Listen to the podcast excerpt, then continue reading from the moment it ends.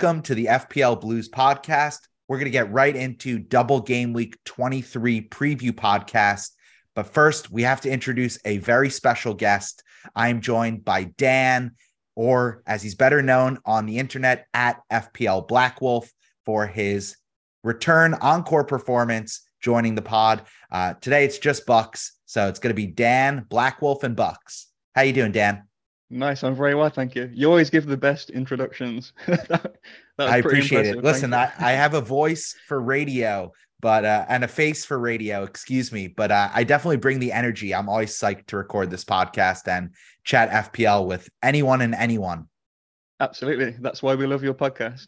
Oh, I appreciate that, man. So let's let's turn it over to you. It was a great double game week 22. There were a lot of big scores, and you are top of the totem pole when it comes to the hosts and you as our esteemed guest. You are leading both Brian and I in the overall rankings, and you outscored both of us in double game week 22. So take your victory lap, tell the listeners how you scored and uh, who did work for you in your squad. Sure. I mean, I think I picked a good week to come on the pod. Um, definitely. So I got 107 points in double game week 22 with Woo! no hit. Love that. Yeah. So I triple captained Rashford, which turned out to be a very good decision. I was a little nervous about doing that at first, especially with Erling Haaland having a double game week coming up. But Rashford has been in such hot form that I couldn't miss that opportunity. And 20 points is a better triple captain score than I've had in a long time. So, I mean, I've yeah, been playing 60 for years. points I'm for context, right, Dan? I mean, did you have yeah. Salah last season? I did, but so did everyone, so I wasn't really counting that. And yeah, the, the all right, let's that, let's do it again. Two in a row. We love it. exactly. But the seasons before that, I had like Mane and Sane for one point each. So, you brutal. Know, no, I'm this one definitely came points. off. Yes. So I moved from 369,000 to 151,000. Um, I think considering the way the season's been going, I have to be very happy with that rank at this stage. So onwards and upwards, I hope. I mean, I started game week 17 at 700k. So it's been quite a good rise the past four or five game weeks. I know you got a green arrow in double game week 22. What what's it been like since the restart? Are you just on straight six in a row green arrows? How's that looking for you?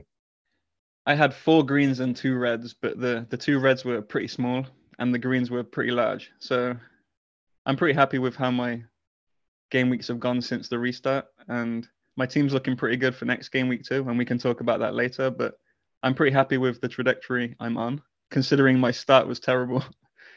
Yeah, listen, uh, big big come up to be within the top 200k. You're you're just tiptoeing around 150K overall. And considering there are 11 million players, that is a major accomplishment at this point in the season. And like you said, you were about at you know 750k so the fact that you could be all the way up here at 150k in the world that's really elite company. Uh, so that's six weeks of, of really good fpl planning and execution uh, to a t. So congrats to you dan.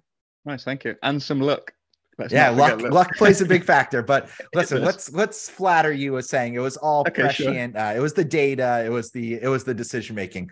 It was the research, I'm up next. the decision making. Yeah, yeah.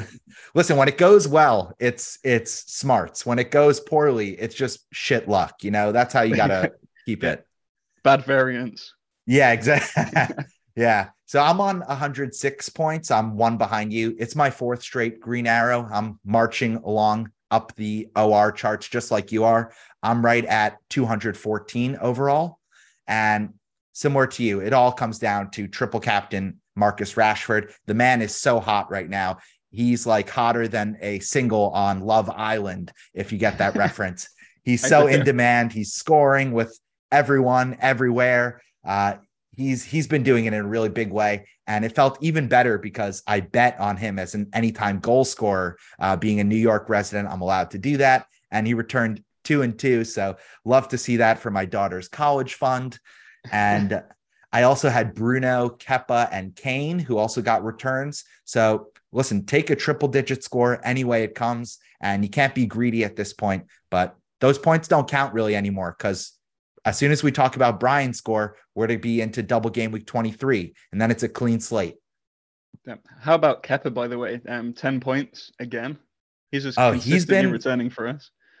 Considering Chelsea spent over $600 million in the transfer windows, it's hard to admit that Kepa's been our best player, and he was uh, really a squad, if not a forgotten rotation player, uh, less than a year ago. So that's crazy to say and put that into the universe.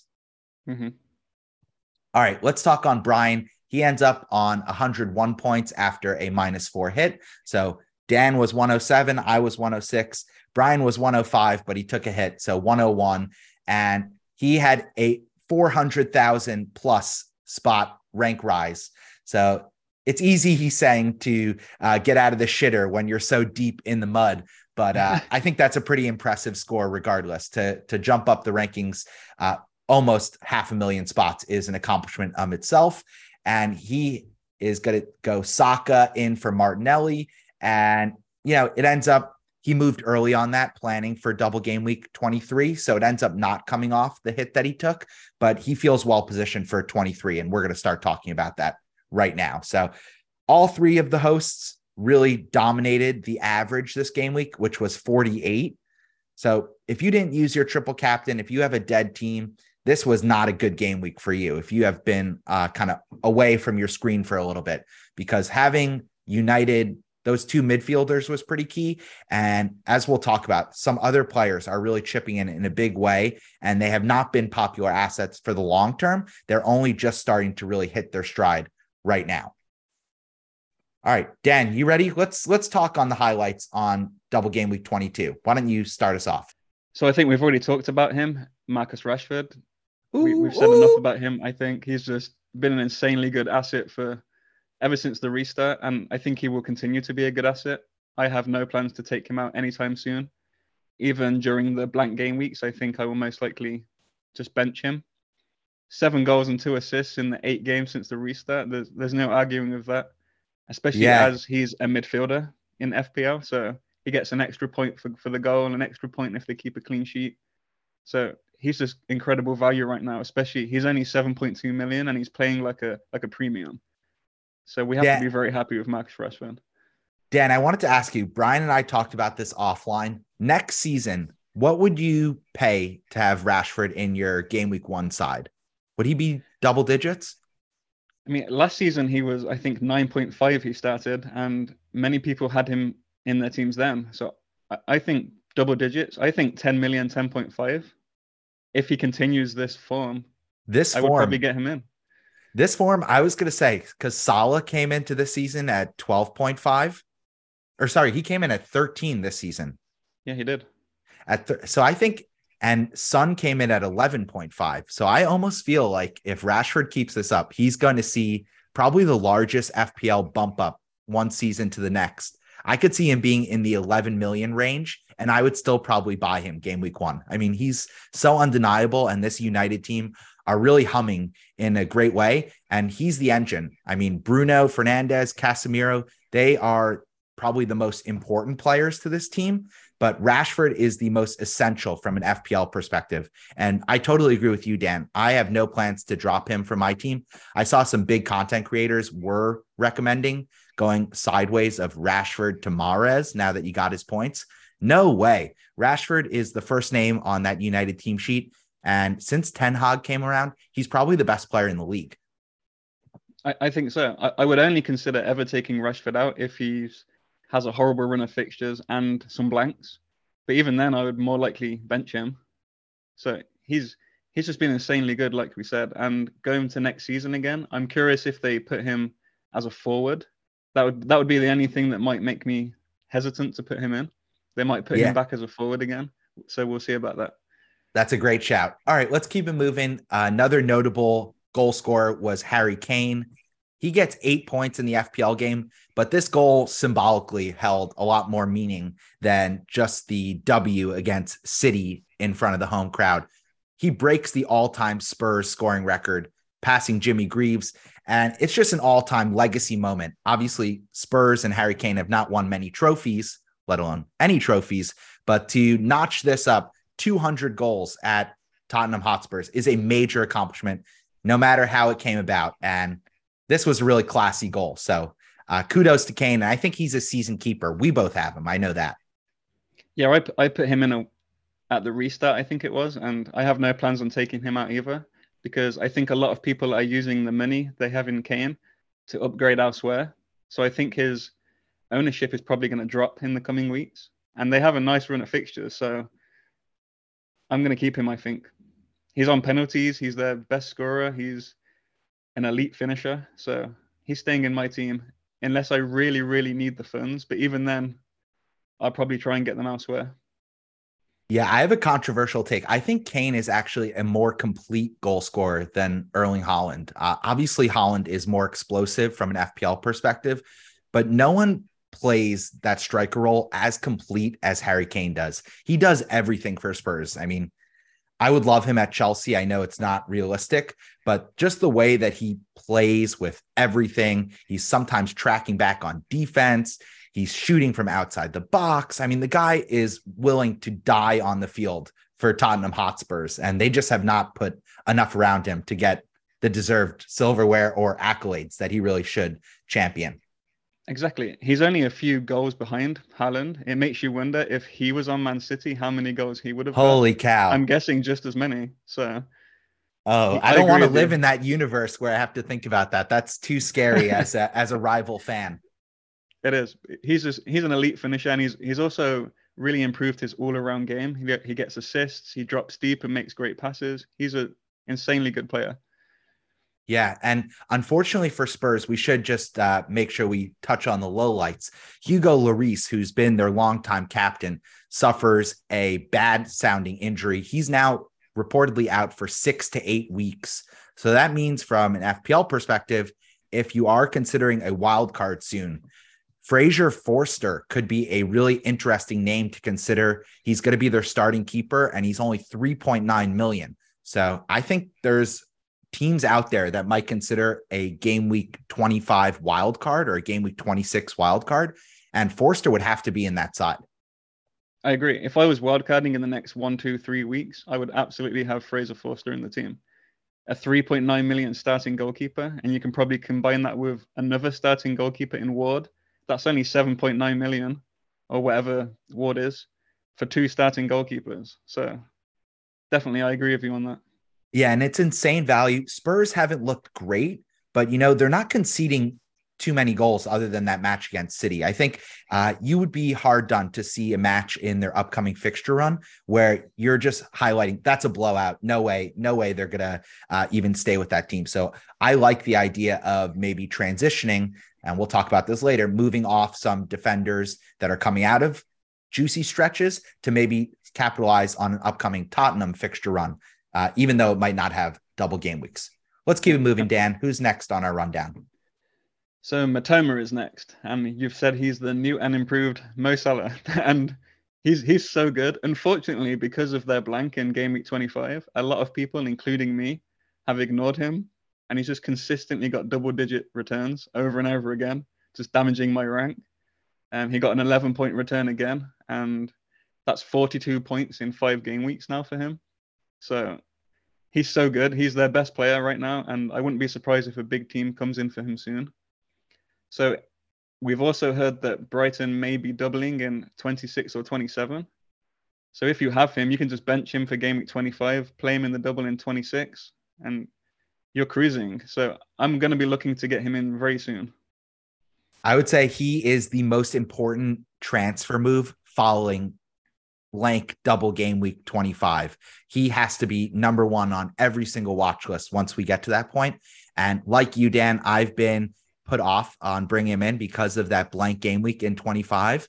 And that's to my own misery because every time I check Brighton's team sheet, the results page. He's always involved. He has five games in a row with a return, and he's just absolutely in fuego.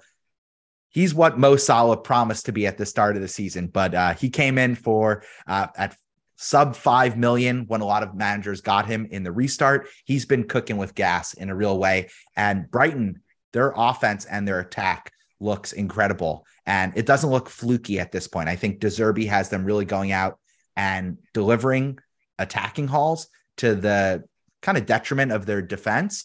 But from an FPL perspective, there's tons of midfield assets that look delicious in that Brighton midfield.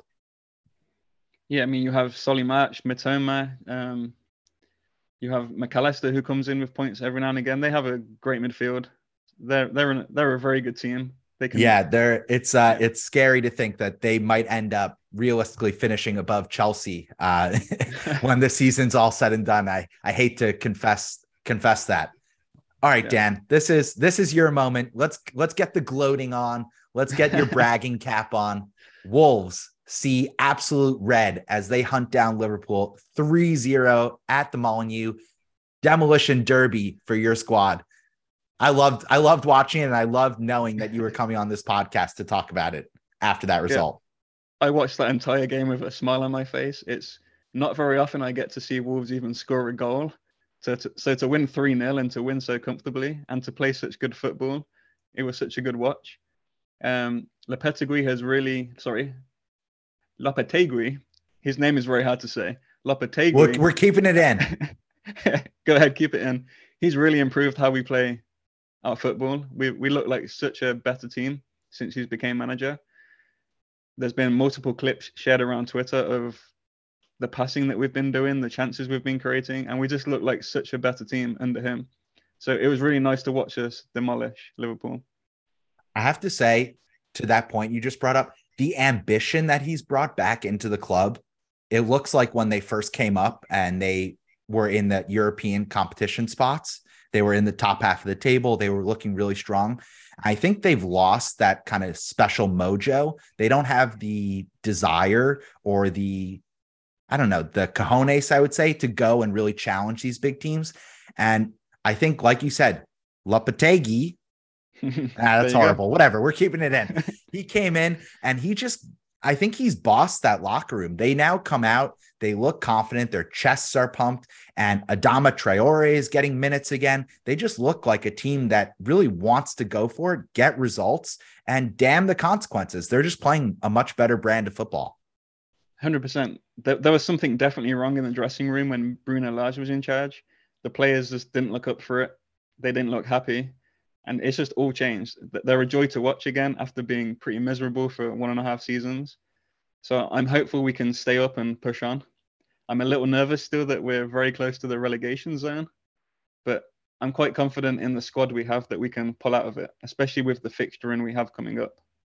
Yeah, I was going to say, I think they're far enough out of it where you could be confident that with this new transformed team, that they, I think they'll be out of the relegation fear zone soon enough. I hope so. All right, let's talk about two teams that are in the relegation battle next, and that is Everton, they get the new manager bounce behind Dyche and they do it in an outstanding fixture. They upset Arsenal 1 0. And I think, like Wolves have been transformed by the new manager, I expect we're going to see similar things for Everton, especially in the FPL game with their defenders, because they looked so much better, so much more stout. And they they played with a renewed confidence that maybe they aren't going to definitely be going down this season. Yeah, unfortunately, as a Wolves fan, I was hoping that they would continue to be bad, but they looked pretty good under Dyche. They looked like a much uh, more solid outfit. The likes of Tarkowski and um, Dwight McNeil, who are used to playing Dyche ball, they looked like much better players. So I'm kind of scared about Everton right now. I think they're going to turn it around. Unfortunately, Dominic Calvert-Lewin, one of their best players, he's just he's made of glass. It seems he just constantly gets injured he he looked really good last game, but now he looks like he's injured his hamstring again, and he'll be out. So I think that's a, a big loss for them because he's really central to their attack. So that's the only thing that would make me worry about Everton. But like you said, on the on the defensive side, they look they look excellent. And James Tarkowski at 4.2 million when they have a double coming up and no confirmed blanks, I think is someone a lot of people should be looking at. Yeah, we're going to touch on Tarkowski a little bit later, but I agree with you. DCL going out and potentially missing the Merseyside derby, which is going to happen in game week 23. Huge loss for Everton. I think he's so central to what Dyche wants to do, which is hit it long, control possession, and really make the other team play with the ball and then they play counter attacking footy. So the fact that he could be out again Uh, it's like he shares his trainer with Christian Pulisic. The way that these two guys get injured is really bad news for Everton faithful, and uh, that's part of why I think you probably are safe.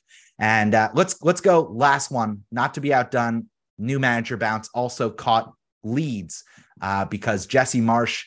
We're both U.S. natives now, and uh, so we're sad to see him go, but optimistic that he'll be the U.S. men's national team coach come 2026 but he's no longer in the Premier League. And yeah, they stunned United 2 2 in the opening match for their new manager.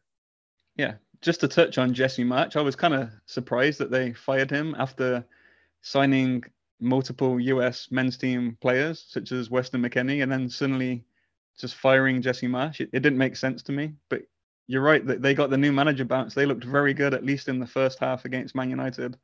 Um, is it Noto? I think that's how you say his name. Yeah, Gnonto. Is it Gnonto? Interesting. Yeah. Gnonto, 11 points. A lot of people brought him in for the double game week. He got the goal in the first minute, free bonus points. So owners of him will be very happy. Yeah, it's always nice when your differential budget striker outscores the legendary Harry Kane. That's how you know you're going to have a good game week. yes. All right. Before we get into the disappointments of double game week 22, we should just call out a fun fact about Nottingham Forest. They are currently top of the table in the new year. They have 11 points and sit up in 13th place in the table, which is a far cry from where our first flopper sits, and that's Southampton. And they are in last place, dead last on 15 points. They're in 20th spot. And something is just completely rotten at this club right now because they fired their longtime head coach and they brought in this guy, and he seems like an absolute douchebag. I do not like everything that this guy is saying.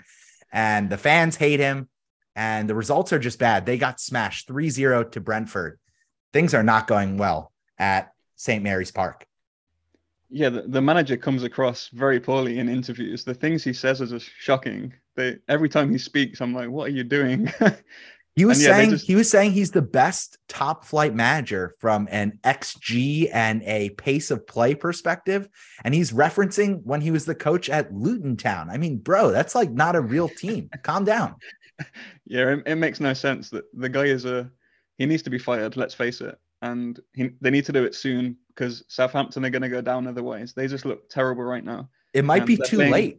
It might be too late. Possibly, I mean, we've seen that we're bringing in a good manager can really change you. So if they do it soon, possibly. But yeah, they're they're, they're losing ground very quickly, and they're playing Wolves next. So if Wolves beat them, then I, I know you're game. licking your chops for that match. You're like, do not bring in a new manager before this weekend. I know. Hopefully. All right, let's get on the last uh, part of this segment, which is Liverpool, because like Dan was saying, they got absolutely handed it to them by Wolves 3 0. They have a double game week, which we're going to talk about coming up, but yeesh, they just cannot get a good result. They're all the way down in 10th position, which isn't saying much considering my Chelsea Blues are in ninth position, but Liverpool just look absolute shit. Salah has five total shots in the last four matches. So everything is going wrong here at the moment for Klopp and the Reds. Yeah, they, they just look terrible. The, the football they're playing is so poor. They just don't look up for it. They they lose the ball all around the pitch. Their defending is atrocious. I, I don't know what's going on there. Interestingly, you know though, from an FPL perspective, their XG is still really good. So yeah, they they the advanced stats love Liverpool, but the eye test, oh my god, they might be one of the yeah. worst teams when you watch them. They are so slow, pretty yeah. much across the pitch. It's like, why is that guy just getting run by over and over again? Oh, it's James Milner, and he's starting in midfield. Oh, why is that guy getting cooked uh, on a one-two ball? Oh, it's because Matip is starting every game because Konate and VVD are out. So it's just bad news all over the pitch. And it looks like they've never played together, despite this team being kind of all set together for three or four years now. On the bright side, they have Jota returning, Firmino returning, Virgil van Dijk. They're all back in training. So if you're a Liverpool fan, fan you're going to be happy that, or at least hoping that they're going to turn it around. Amen. You're a true pro. I love that transition. All right, let's take our first break. When we come back, we'll preview the action in double game week 23.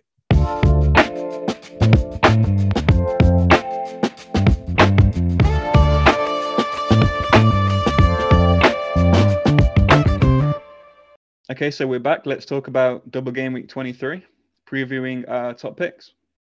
All right. Let's first just tell the listeners what's going on in game week 23, starting with the double game weeks for Arsenal and Manchester City.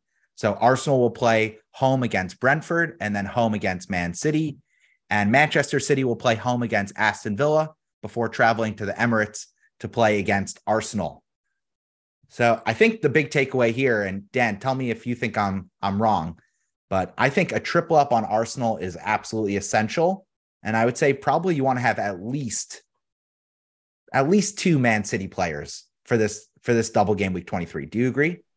Yeah, I think the priority here needs to be not only bringing in three Arsenal assets, but trying to bring in the three best Arsenal assets because they're going to be a long term hold with the double game week in 23, the double game week in 25. I think getting the best three assets from Arsenal as soon as possible should be a priority. And I agree. I think two Man City players is probably enough. However, I'm likely to try and get three just because I love a double game week. The issue with Man City, of course, is you don't know who's gonna who's gonna play. You're getting players in for a double game week. They end up playing 90 minutes anyway. So I'd be hesitant Pep roulette. Uh, you can't you can't predict yeah. this bald man. All right, you mentioned the triple up and the right triple up on Arsenal. So let's let's skip ahead a little bit. We had this uh, written in a little bit later, but Dan, what's your perspective? Rank your preferred first three Arsenal players. Whoa, that's a tough one. I have a lot of Arsenal fans who I follow on Twitter that I trust their opinions on. So I think Saka would be my number one, just because I love the guy. His stats wow. aren't necessarily as good as the likes of Odegaard or Nketiah, but he just constantly delivers. So he would be my number one, followed by Odegaard. And then I think I would choose Gabriel as number three. A lot of people would pick Nketiah, but I'm thinking long term here. I think you would probably want to have an Arsenal defender, and I think Gabriel is the one to go for. Dan, for context, you're saying Saka, Odegaard, Gabriel, but would that change at all? In I know you're saying for long term, would that change with the short term point of view? In 23, who's your kind of first choice three? Saka, Odegaard, and Nketiah would okay. be my interesting three. Interesting. I'm not so different, but I am a little different. I think that my ideal triple up would be Odegaard, Nketiah, and Saka in that order.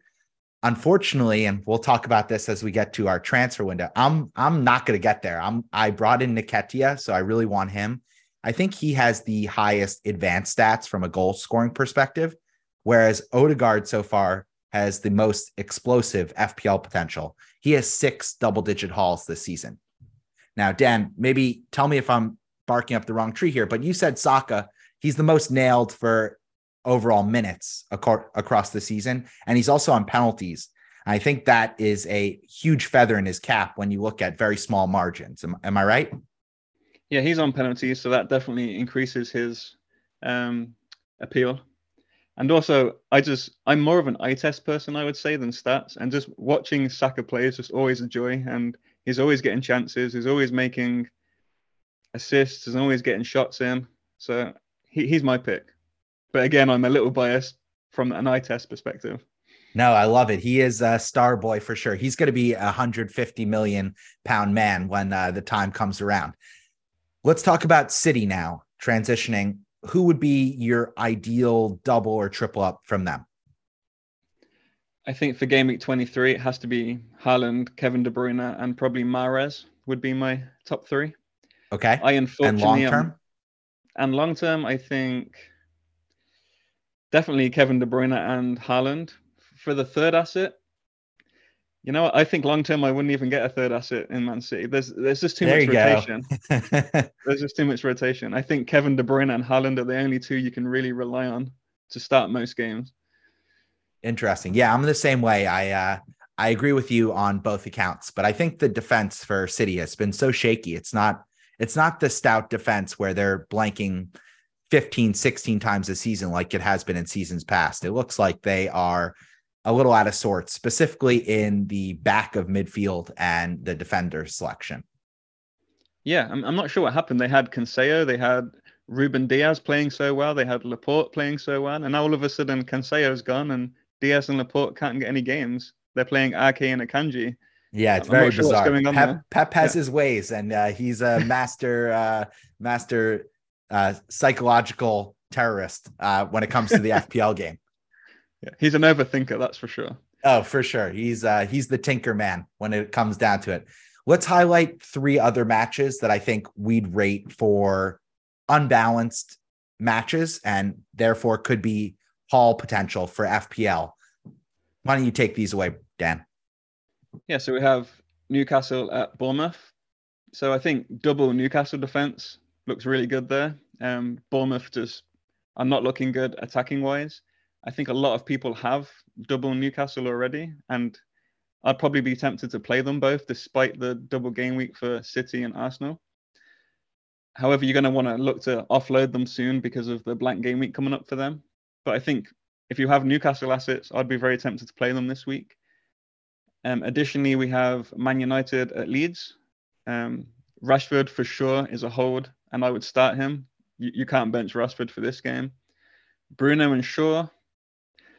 You could potentially bench Shaw to play your double game week players, I think, because Leeds, although they're not great, they always look likely to score against uh, Man United defense, who have been a little shaky lately. And Bruno, for him, it's more because of the the funds you have in him. Um, offloading him to someone like Kevin De Bruyne or Mahrez probably makes sense, at least for a free transfer. So for him, I would be tempted to take him out this week, not only to get the extra player in double game week 23, but also to in preparation for the blank that's coming up. And then finally, we have Brighton against Crystal Palace. Again, Mitoma is, I think, he's the asset that most people own, and for sure, I would start him in that game. Crystal Palace have not looked as defensively solid as they have in the past. They look like they're going to concede every game, and Mitoma is the guy for Brighton, as we've already discussed. Yeah, Palace are currently 18th in the standings from a goal conceded perspective, and Mitoma is their talisman. So I really rate all three of those calls. I think the Bruno conversation is one of the most 50 50 calls of this game week. He did play really well in both of United's double game week 22 matches. He actually had the highest XG from the Leeds match where he got a blank in the FPL game and he had the highest amount of shots. So he was definitely very central and creative in that game. Just didn't come all together for him in the perfect moment. And, you know, I could see him since he is so nailed for 90 minutes, potentially even outscoring a player like KDB despite having those two matches. So I think that's very much a knife's edge call and will come down to your team formation and where you have funds built up uh, on that Bruno call. I agree. It's a very split decision across Twitter on what to do with Bruno. Um, I would not take him out for a minus four. I'm certain of that. But if you're looking to get in the likes of Mahrez or Kevin De Bruyne, I would be very tempted to use Bruno as the way to do that. Again, also in preparation for 25. I mean, knowing full well that Bruno is probably going to deliver this week regardless, I think there's potential for more points elsewhere. Agreed, agreed. And I, I think we're giving a, a preview into some of our transfer plans uh, to the listener here, but uh, we'll get there soon enough. Let's talk about game week 25. I know we've referred to it a number of times. So I think we should just share the breaking news regarding game week 25. We already knew it was going to be a blank game week. So that means no matches for Brentford, Brighton, Manchester United, and Newcastle. The big development is we've learned it's now going to be a bad game week 25. So a blank and double game week 25. And nice. there will be four teams that blank and also four teams that double. So Arsenal, Everton, Liverpool, and Wolves will all play twice. And I think that's really going to change the calculus on a lot of FPL managers, a lot of engaged FPL managers uh, transfer plans because no longer is it enough to be moving a blank game week player to a single game week player, just any warm body that has a fixture. Now you're really going to be looking to spot a diamond in the rough and pick a player that has two games that they're going to start both of those in 25 and potentially has haul potential.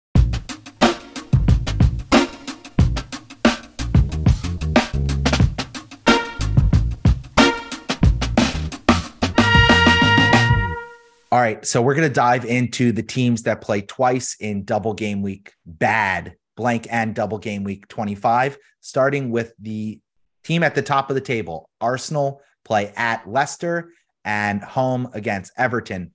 A great time for a revenge match. Don't you think, Dan? Yeah. I mean, Everton getting that win against Arsenal last week is probably a shock to the system for Arsenal. So I expect them to come back and get revenge on that result. And these this double game week against Leicester and Everton is the reason I said it's probably a priority to get the three best assets in now, because I think Arsenal are definitely captain or even triple captain potential in game week 25 against Leicester and Everton. Whoa, whoa. Okay. I, I love this shout. And if you still had your triple captainship, who would be your guy? Would you put it on Bukayo Saka in 25? I think I would. I think I would. I like going a little differential with my triple captain because it's kind of a useless chip in my opinion. So I think I am most likely going to captain an Arsenal player that week.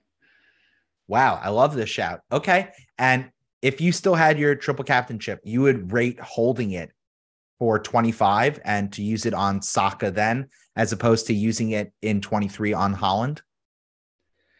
Well, I mean, my heart and my head say different things. My head says Haaland is probably the wiser move, but my heart is saying Arsenal in game week 25 will be a great game week to play triple captain.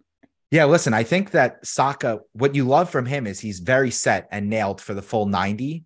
And away at Leicester, they stink on defense, and home at Everton, I think that's going to be a totally different experience and environment being in front of the home crowd.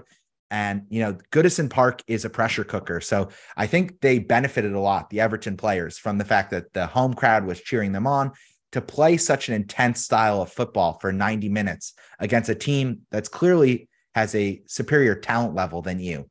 And to get the win, I feel like that's a result that you can't really replicate on away ground. So I really rate your call. I think I'm a little bit of more of a sheep when it comes to my FPL decision making. I think I would probably lean uh, 55 to 45. I would go Haaland in 23 if I still had my triple captainship.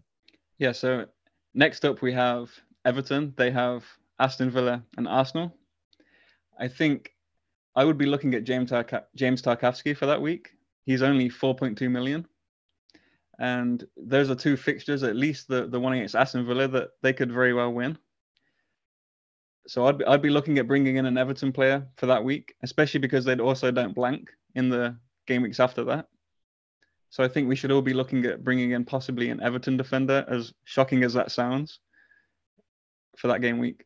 It is it is very shocking. James Tarkowski, notably 4.2 million in the FPL game, owned by less than 2% of managers. So I think that number is going to be soaring upwards in the coming game weeks. I think so. And he has a goal in him too. He's he's very good with his head. He always pops up for a header every now and again. So I think against even against Arsenal, there's no reason why he can't pop up with a, a goal, even if they concede. So I would be looking at bringing him in and starting him for that game week.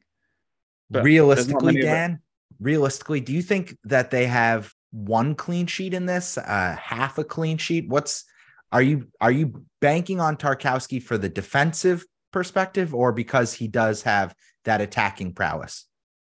I think at home they have clean sheet potential under Sean Dyche. He also, like I said, has the attacking potential as well.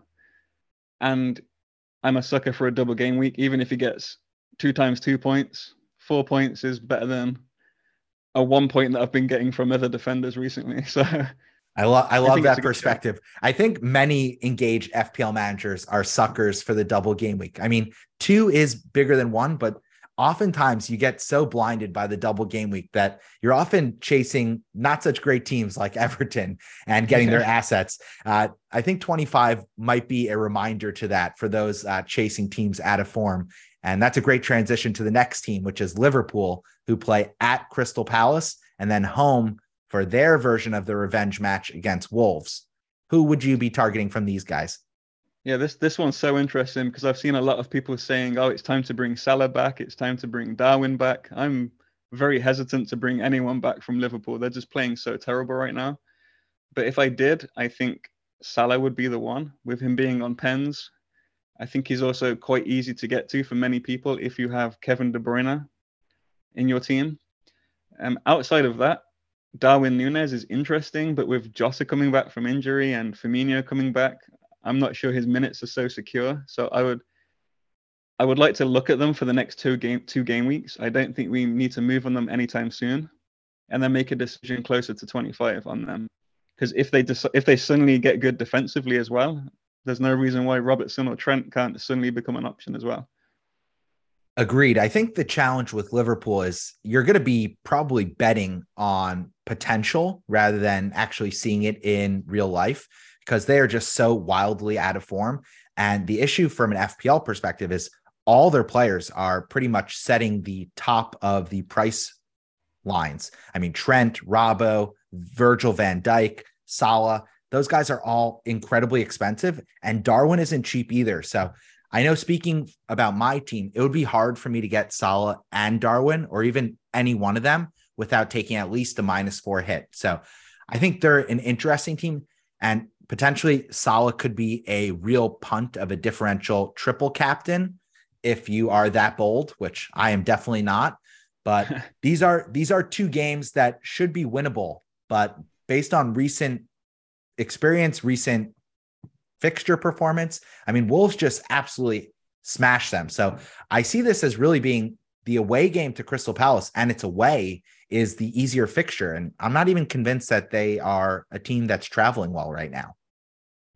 I, I agree. I mean, it's shocking to say it because if you saw this double game week last season for Liverpool, you'd jump on three of their assets straight away. Oh, right. Thinking... it wouldn't even you wouldn't even need to wait to the press conferences. You would just yeah. smash the uh, minus four transfer move right away. Exactly. And now I'm thinking, do I even need a single asset from Liverpool? It's it's crazy how their tides have turned. Agreed. Having yeah. said that, we have two game weeks to really look at them because I don't think we have to make a move for them anytime soon. So we'll see if they suddenly turn it around in the next two game weeks. Agreed. All right, let's go to your team. The Wolves play at Fulham and at Liverpool. I think this is the most challenging of the four teams from a fixture perspective because they're away from home cooking for both matches. But I think because their fixture run turns very dramatically following this double in 25, I think they could actually be the most appealing team to target behind Arsenal. So, Dan, this is this is the team you know, the team that you cheer on the team that you study, I would say closer than anyone else that isn't in the dressing room. So tell the listeners who are you targeting from your boys in yellow? So looking at my team, I think going for a defensive option is probably good, purely because there's just so many good attacking options elsewhere across the league, and Wolves tend to rotate a lot in the forward positions. So I would be looking at a defender even though these two fixtures aren't necessarily great from a defensive perspective, the fixtures all around them are very good. And the likes of Kilman and Collins and um, Dawson, they're all cheap. So you don't have to break the bank to bring these guys in. So I'd be I'd be looking at Kilman and Dawson as my priority if I wanted to bring in a Wolves player. And I know we spoke beforehand. I know you have Bueno in your team. Is he a player that you think gets one start in this double, or is he a player that you might be considering transferring out because he's no longer assured for the minutes? I, depending on how my transfers the next couple of weeks goes, I might be looking to take him out. He is, I still think he's possibly first choice. He would definitely get minutes and possibly play one of these games, but he's definitely not a 100% guaranteed starter. Um, Rayan Aït-Nouri is going to share minutes with him, and it's hard to tell which games Aït-Nouri is going to play versus which games Bueno is going to play. So if I had the luxury of being able to take Bueno out, I would probably do that and move for someone like Dawson or Kilman, who are much more secured of their minutes. Okay, I love that. Kilman is definitely on my watch list as well. One more player I want to tease, and that is one of the new additions to the Wolves team, Cunha. Cunha, their new striker at 5.5 million. Yeah, so Matheus Cunha, he's only 5.5 million, which is a nice price for a player who looks like he's now first choice centre forward at Wolves. We have Raul Jimenez, who seems to not no longer be in the first choice 11. And I think it's going to continue that way going forward. Cunha has been getting some early subs lately. Like he gets, tends to go off around the 60, 65, 70 minutes. So I'd like to see his minutes increase before I recommend him. But he looks like a very good player. He creates chances, he gets good chances. He looks dangerous every time we attack. So I think he's a good shout as a differential forward. So here's my thinking. If you had gone for Gnonto in this game week and you're just going to bench him until 25, would you then potentially consider swapping him to Cunha if you don't have funds to get a guy like Nketiah or uh, someone else that's more expensive like Darwin? Would you make that transfer to get Cunha if you see something from him in the next couple game weeks? He's someone I'll be looking at for sure. Um, the only thing that would put me off doing that is how good other assets are in other teams around that price point in the midfield spot. That's the only thing that would kind of put me off putting him in. But if you want to go differential, if you want a Wolves attacker, Cunha is the one. The only thing that I'm hesitant about with Wolves is they might blank in 28, depending on the FA Cup results. So that's the only thing putting me off Wolves. Yeah, it's great that you mentioned that, Dan, because Liverpool right now also could blank in 28. So both that remains to be seen. And unfortunately, we won't know if they are going to blank in 28 until after the deadline for bad game week 25. All right. I yeah. think I think we've spoken enough on game week 25. Let's jump ahead to some community questions from our listeners. I'm ready. You're on the hot seat for the first one, and that's from Corey Cummings. He's asking does it seem too sideways to swap Arsenal players? Uh, he's specifically thinking Bruno Fernandes and Gabriel Martinelli to Bukayo Saka and Martin Odegaard. Do you like that move? I think if you look at this move in isolation for this game week, it is a sideways move. But I think long term, I think it's a very good move to make. And this is the week to do it. I think if you look at these players over the course of the next two to six game weeks, you're going to want Saka slash Odegaard rather than Martinelli because Trossard is going to take minutes off him. So while this might seem, might seem sideways in isolation, I think it's a very good move to make. And how about for a hit? Let's let's expand it for our listeners because I know there are hits being considered all across the FPL community on Twitter, and I saw it even on Reddit streams. People are saying maybe a minus eight is not even uh, enough to really right set your team for the upcoming crush of blank and double game weeks. What do you what do you say to that, Dan? I'm kind of hit averse, so I, I certainly wouldn't be doing a minus eight this week. Um, a minus four, I think would be okay, especially if you're bringing in nailed Arsenal assets and also bringing in the likes of I've seen people bringing in James Tarkowski in preparation for the double as part of that minus four. So I think if the three moves you're making set you up nicely going forward, I think a minus four is fine. Okay, great answer. I agree with you. I think that I would probably want to, if at all possible, I would rather keep Bruno than one of those Arsenal players this game week. But when you look at it stepping back, Bruno has two fixtures in the next three game weeks, and Arsenal lads have five. So uh, it's an obvious move. I would do it even for a minus four hit without thinking twice about it. Agreed. All right, let's go to the next question. Uzi asks Does free hit in game week 25 make sense? Or is that a chip that you'd want to hold for later in the season? I'm going to give the answer that a lot of people will love to give, and I'm going to say it's team dependent. I think well, that's a cop okay out. Game. You're not getting away with that, Dan. Come on, pick a side of the fence. Yes or no? Well, his answer is, hmm, I think it's an okay game week to play it. However, I think there's going to be better opportunities later on to play it. If you can get through game week 25 with three transfers and a minus four, a minus eight hit, I think you should hold on to the free hit. The the double the doubles that are going to happen in game week 25 are not great in my opinion, and I think there will be a better opportunity later on to play it. Yeah, we're in so agreement. We're in agreement there, and I actually think Uzi, if I was you, I would be waiting to use the free hit in a double game week, and we're going to have some big double game weeks in 32 and 37 and you might be all through with your chips by then, especially in 37. And so I think free hit in game week 37 is probably one of the optimal strategies to use. I think if you can even field nine nailed starters for bad 25, you'll be good to go. You won't lose too much on the general field in a blank game week if you don't have the, you know, a full starting 11. All right, let's go to Kev Johnson. He wraps this up. Time to move on Salah. And if so, Saka better than KDB? Dan, I think we've touched on every part of this question, but let's just let's make it clear and concise for Kev. Okay, let's break it down because I think he asks two separate questions in this one question. I think time to move on Salah. Is he asking take out Salah? I think so, right? Yeah, I think he's saying to bring him in, maybe. Oh, I don't know. Kev, yeah. we're, we're going to have to get you involved on Twitter to clarify this. But let's say he wants to bring him in now. And I think you've already answered this, but. I I would not bring in Salah immediately. I would look to bring him in potentially in double game week 25. I wouldn't bring him in right now. Um, and if I had him, I might be tempted to do the hokey cokey, as they call it, to go to someone like Kevin De Bruyne and then back again, if I have the luxury to do so. So let's let's take your reading of the question now, since we've just confirmed that I cannot read very good.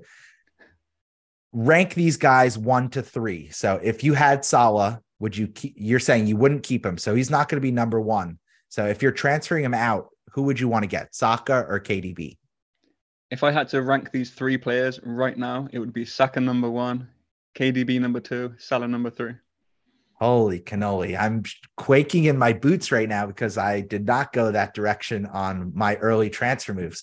Kev, I'm I'm going to take a slightly different tack than Dan. I would want to have KDB for the explosive upside of City Saka two, Salah three, and it's a huge gulf between two and three. I I would not be touching Salah with a 10 foot pole, and I might not even in his double game week 25.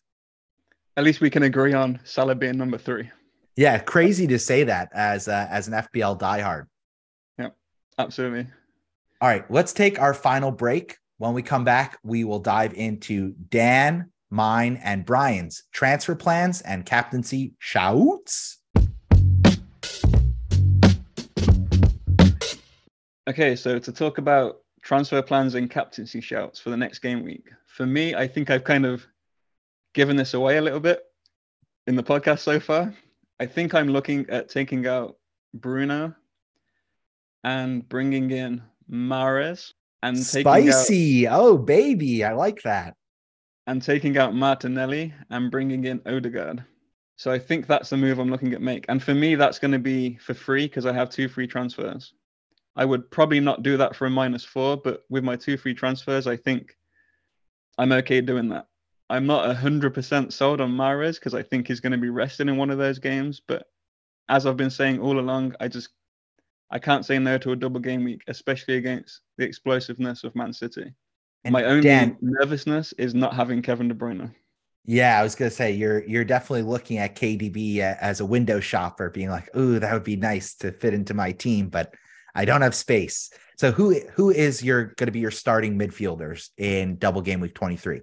So my starting midfield would be Rashford, Saka, Odegaard, and Mahrez. I would have four in midfield.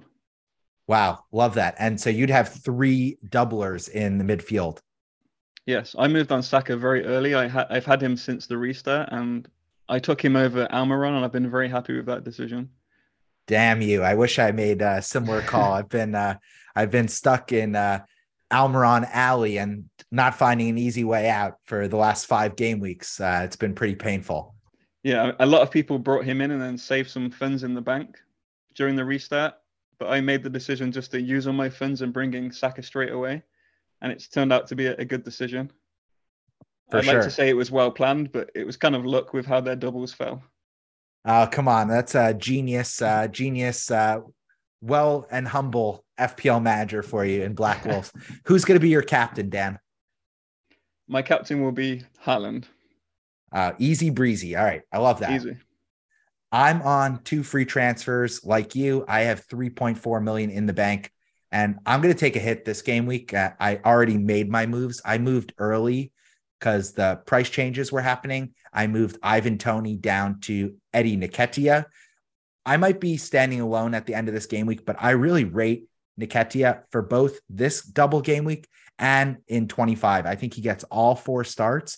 And when he starts, he's pouring in great chances and he's getting on the goals. He's trouncing Saka, Odegaard, and Martinelli on the advanced stats perspective. They really love Nketiah, how close he is to goal, how selfish he is sometimes. So I'm really rating that the advanced stats are going to come good, and Nketiah could be a slight differential for my team over the next couple game weeks. So I made that move. And I just moved before the podcast, I moved Bruno and Almiron to Mahrez and KDB. So I really wanted to have a triple up both on City and Arsenal if possible. I considered doing a sideways move of Martinelli to Odegaard and skipping KDB.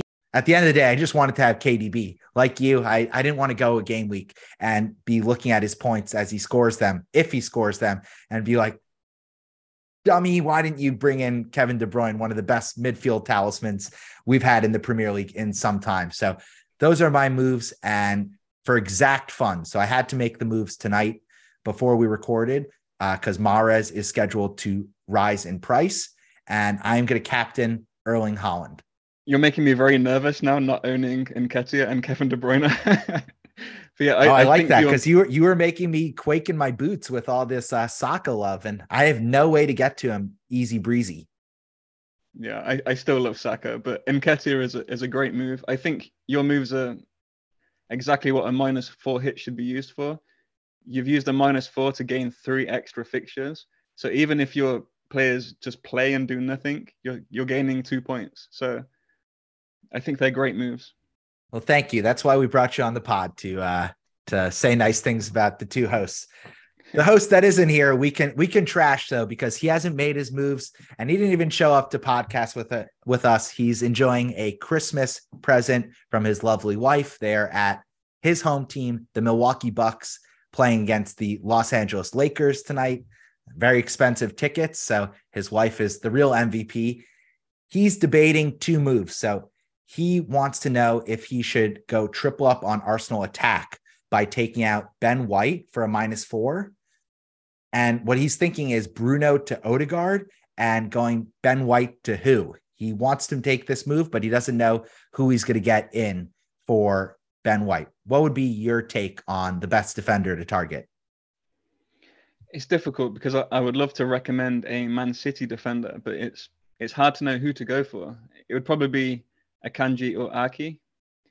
Um, I think based on what Man City fans have told me. I think Akanji is the more nailed player, so probably him.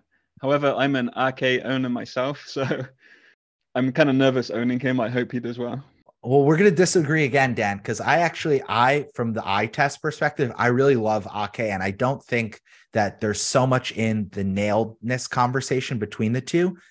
And you just watch City, Akanji is always playing pretty much directly in front of Ederson. He offers almost nothing from an upside attack perspective.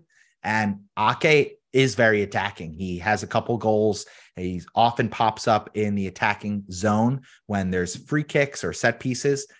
I think that if that 0.1 million is not the difference between the move going through and not, I would very much prioritize Ake. And then I would go Akanji and then I would go Rico Lewis when we consider those city defenders. Uh, but I think Ake is the right choice. And I think that's why a prudent manager like you already has him in your team. So for Brian, we're recommending he goes Bruno and Ben White to Odegaard and Ake with that minus four hit. Yeah, the only thing that makes me nervous about Ake, and this could just be because I own him, is that Laporte exists. Um, I know Pep loves Ake, but every time he says he loves a player, he drops him. So we'll see what happens. I'm I'm gonna get gray hair uh, first from trying to navigate pep roulette before uh, my daughter and my second one on the way. So uh, it's just a you can't you can't even pretend to read his mind. He is just all over the place, and he is a tinker tastic manager in that way for sure. All right, Dan, let the listeners know where they can find you on social media and all the work that you're doing in the FPL community before we get out of here. Sure, you can find me on Twitter at FPL underscore Blackwolf. I run FPL USA, which includes a league system, which we're all a part of. And it's very competitive. We have a lot of good FPL USA managers across Twitter. I also do some content for FF Scouts and all about FPL. And I post the odd thread about Wolves, and you can reach out to me anytime for anything about Wolves, which has been happening a lot lately, considering the double game week announcement. Dan, I know you're too humble to say it, so I'm going to say it for you. FPL underscore Black Wolf is one of the essential follows in the FPL community on Twitter. There aren't many Wolves fans, and there aren't many Wolves fans in the USA that are true diehards like Dan. And the key that brings enjoyment to me as a footy fanatic, as someone who loves watching the Premier League, is finding out all these things that I wouldn't really care about otherwise. But because I'm so passionate about FPL and the fantasy game, I want to know who the right players are on Southampton, on Wolves, on Brighton, on Brentford. And you know what? Wolves, Dan is your guy. So, Dan, thank you for joining us. Follow Dan at FPL underscore Black Wolf. Follow our podcast at FPL Blues Podcast. Brian will be back next week with another episode. And we really thank you for listening. Thank you, Dan, for coming on for the second time. We're going to try and do a couple more special guests between now and the end of the season as we look to climb rank, grab those green arrows, and have a super fun rest of the season. Thanks, Dan. Thank you.